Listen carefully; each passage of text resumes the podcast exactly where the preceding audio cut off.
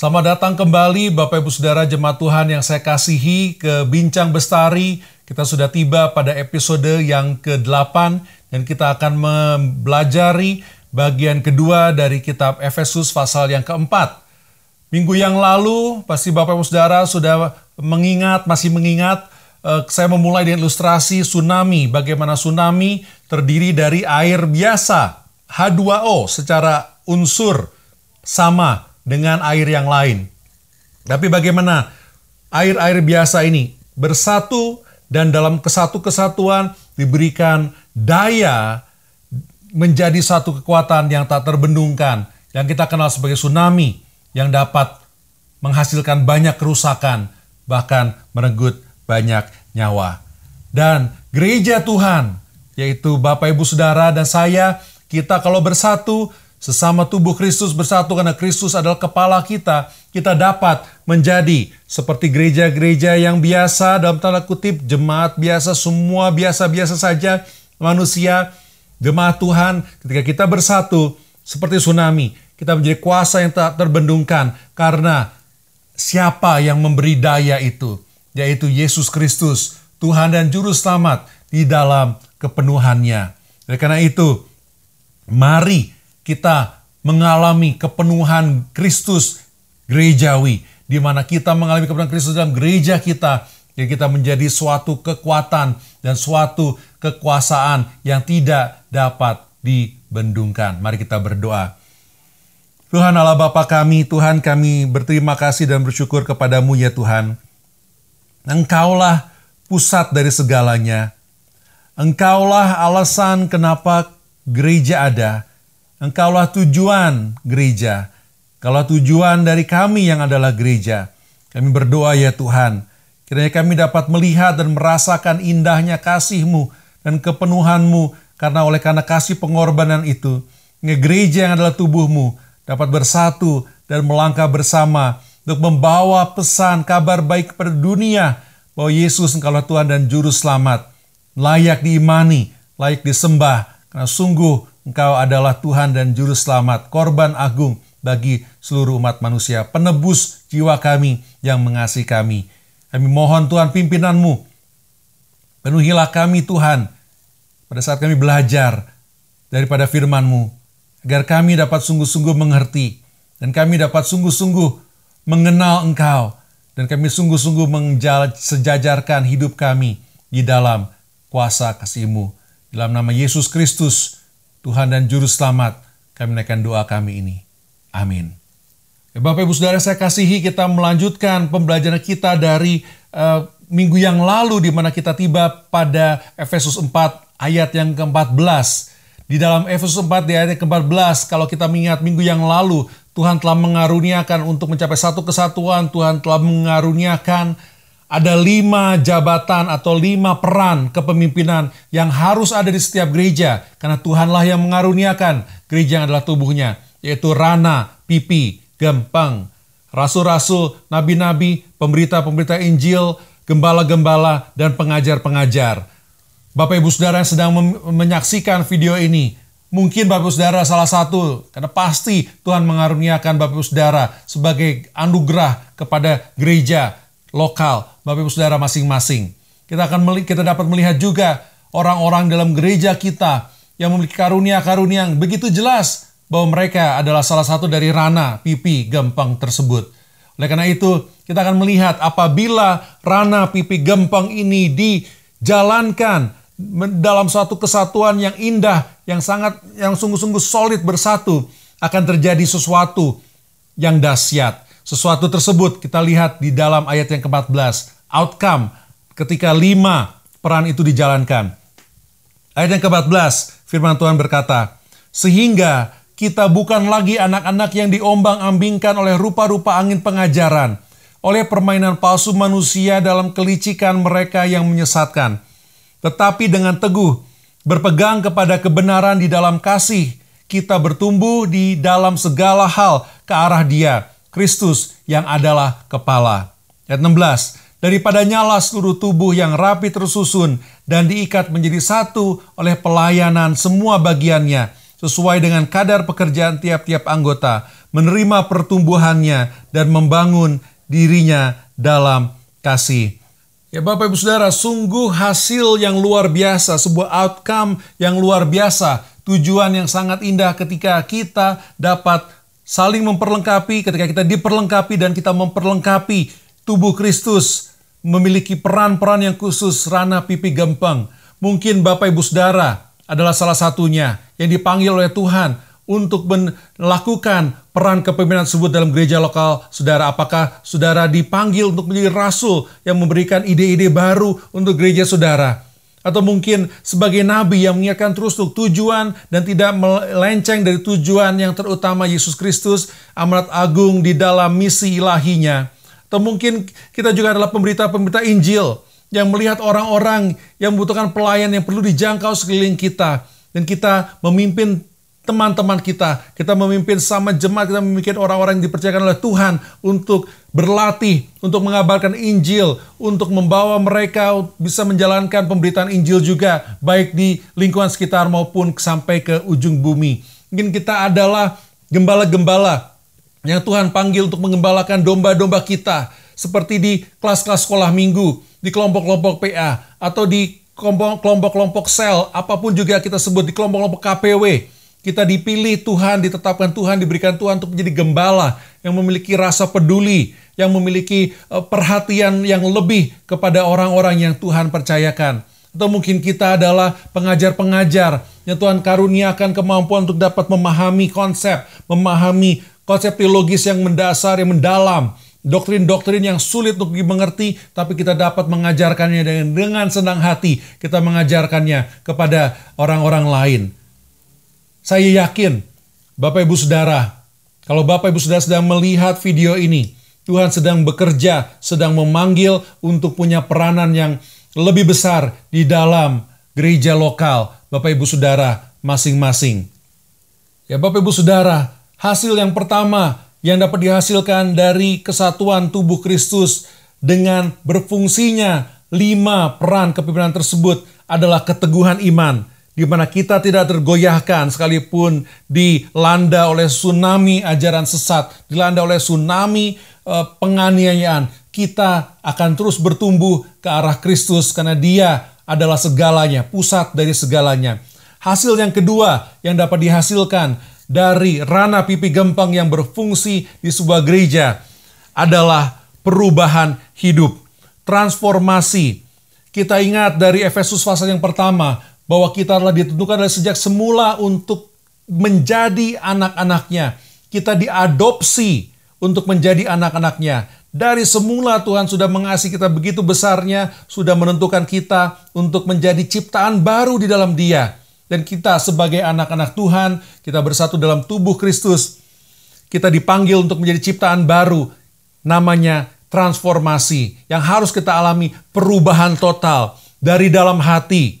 Keluar sampai tingkah laku tutur kata kita semua berubah. Itu yang dimaksud dengan transformasi. Dan sebagai manusia baru di dalam Kristus, ini adalah kesaksian bagi seluruh dunia. Ketika dunia mengenal kita, ketika keluarga kita mengenal kita, dan melihat ada perubahan yang begitu dahsyat, ada sesuatu yang berbeda, ada sesuatu yang berpancar dari hidup kita, dari tutur kata kita, dari tingkah laku kita. Kenapa Yesus berbeda? Itulah kesaksian yang perlu kita miliki sebagai gereja Tuhan, baik masing-masing sebagai anggota gereja maupun satu kesatuan sebagai anggota gereja. Kita berbeda, kita memberi rasa, kita memberi terang, kepada dunia yang gelap dan tersesat ini. Kita melihat ini adalah hasil ketika lima peran kepemimpinan itu berjalan di dalam sebuah gereja. Ciri-cirinya jelas sekali, ayat 17.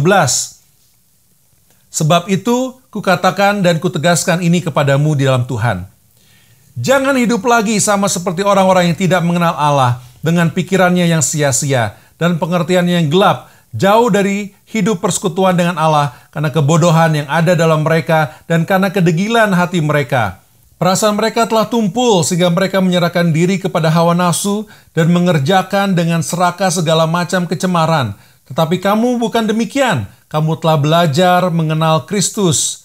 karena kamu telah mendengar tentang dia dan menerima pengajaran di dalam dia menurut kebenaran yang nyata dalam Yesus, yaitu bahwa kamu berhubungan dengan kehidupan kamu yang dulu harus menanggalkan manusia lama yang menemui kebinasaan oleh nafsu yang menyesatkan. Ayat yang ke-23, supaya kamu diperbaharui di dalam roh dan pikiranmu dan mengenakan manusia baru yang telah diciptakan menurut kehendak Allah di dalam kebenaran dan kekudusan yang sungguh-sungguh. Jelas sekali, Rasul Paulus mengingatkan, ada ciri-ciri orang dan juga orang yang termasuk dalam konteks ini jemaat di Efesus. Karena keduniawiannya telah meninggalkan Tuhan, telah meninggalkan jemaat, telah pergi karena tidak bisa bersatu.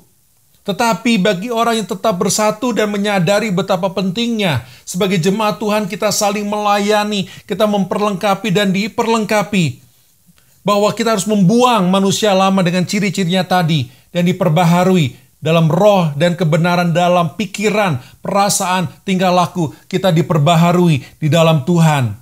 Manusia baru, manusia lama sudah kita tinggalkan oleh karena Yesus Kristus kita mengenakan manusia baru. Yang berikutnya, ayat yang 25 dan seterusnya, firman Tuhan juga mengingatkan kepada kita tentang ciri-ciri orang yang sudah ditransformasi tersebut. Ayat 25, karena itu, buanglah dusta dan berkatalah benar seorang kepada yang lain, karena kita adalah sesama anggota.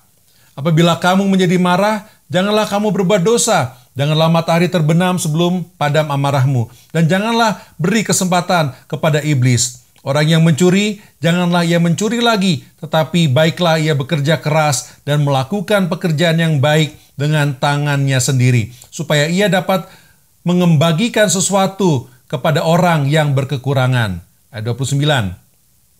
Janganlah ada perkataan kotor keluar dari mulutmu, tetapi pakailah perkataan yang baik untuk membangun di mana perlu, supaya mereka yang mendengarnya beroleh kasih karunia.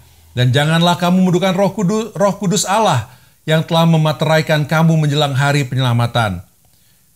Ayat 31. Segala kepahitan, kegemaran, kemarahan, pertikaian, dan fitnah hendaklah dibuang dari antara kamu. Demikian pula segala kejahatan. Tetapi hendaklah kamu ramah seorang terhadap yang lain, penuh kasih mesra dan saling mengampuni, sebagaimana Allah di dalam Kristus telah mengampuni kamu. Bapak Ibu Saudara, inilah ciri-ciri yang indah dari orang-orang yang sungguh-sungguh percaya dalam Kristus mengalami perubahan. Pasti kalau kita menghayati bagaimana kita yang seharusnya layak menerima hukuman karena dosa dan kesalahan kita. Tapi oleh karena kasih karunia yang tidak layak kita terima, dengan iman kita percaya kepada Yesus Kristus, bukan perbuatan kita, tapi karena Yesus Kristus saja telah mengaruniakan kepada kita keselamatan, mengampuni dosa dan salah kita, bahkan mengangkat kita, mengadopsi kita menjadi anak-anaknya. Kita diberikan cip, sebagai ciptaan baru, diberikan pembaharuan sebagai manusia baru. Mungkinkah kita tidak berubah? Saya rasa tidak mungkin kalau kita sungguh-sungguh menghayati arti dari keselamatan yang diberikan oleh Yesus Kristus tersebut. Ciri-ciri perubahan ini adalah ciri-ciri orang percaya. Dan kita sebagai semua orang percaya, baik apakah kita memiliki jabatan rana pipi gempeng tersebut, atau kita dalam tanda kutip adalah mungkin kita merasa, oh saya jemaat biasa. Bagi saya pribadi tidak ada jemaat biasa. Semua jemaat Tuhan adalah orang luar biasa karena sudah dipanggil dan sudah ditetapkan menjadi anak-anak Allah. Anak-anak Allah bukan biasa-biasa saja. Nah, oleh karena itu, Bapak Ibu Saudara, kita yang telah dipersatukan sebagai anak-anak Allah harus mengingat semua kita disatukan di dalam satu kesatuan, satu dasar, yaitu Yesus Kristus. Oleh karena itu, di dalam jemaat Tuhan, kita perlu bersatu sehingga kita menjadi kekuatan yang tak terbendukan. Tsunami yang melanda dunia ini menceritakan, mengabarkan tentang Yesus Kristus Tuhan dan Juru Selamat. Dasar dunia ini dirikan, dasar perubahan hidup yang kita alami. Dan kita melihat di ayat yang ke-25, di situ ditekankan bahwa kita adalah sesama anggota. Mungkin karunia kita berbeda. Mungkin karena kita adalah pengajar, pengajar tidak bisa bilang kepada uh, nabi, "Wah, kamu itu hanya bisa uh, mengulang-ulang saja, uh, dan saya yang bisa mengajar." Gembala tidak bisa bilang kepada rasul, oh, "Kamu untuk apa melakukan sesuatu yang baru? Mendingan sudah ada kita rawat saja." Atau berkata kepada pemerintah-pemerintah Injil, untuk apa kita mengabarkan Injil terus, kita ekspansi terus, padahal kita sudah banyak pelayanan orang yang harus dirawat, tidak bisa berkata demikian, karena itu semua adalah karunia Tuhan. Karunia Tuhan yang telah dipersatukan di dalam gereja. Ayat 25 menegaskan, kita adalah sesama anggota gereja. Kita adalah sesama anggota. Anggota tubuh Kristus. Kristus adalah kepala kita. Bapak Ibu Saudara, di gereja yang uh, Tuhan karuniakan untuk saya layani, ada satu ucapan yang sering kami ucapkan untuk mengenang tentang persatuan gereja itu. Dan saya mengajak kita mengucapkannya. Sama-sama kita berkata, saya adalah gereja, kamu adalah gereja, kita adalah gereja. Mari, saya adalah gereja, kamu adalah gereja, kita adalah gereja. Bapak Ibu Saudara, betapa indahnya kasih Kristus dalam kepenuhannya di dalam gereja Tuhan. Di mana Anda dan saya, kita adalah gereja. Dan kalau kita melihat sesama anggota gereja dan kita mengenang, kamu gereja, aku gereja, kita gereja. Kita mungkin punya karunia yang berbeda-beda, tapi semua adalah karunia Tuhan, pemberian Tuhan untuk memperkaya, memperkuat, memperkokoh gereja Tuhan. Kita akan mengalami sebuah keindahan dari kasih Kristus dalam kepenuhannya di dalam tubuh Kristus, gereja yang Tuhan berikan.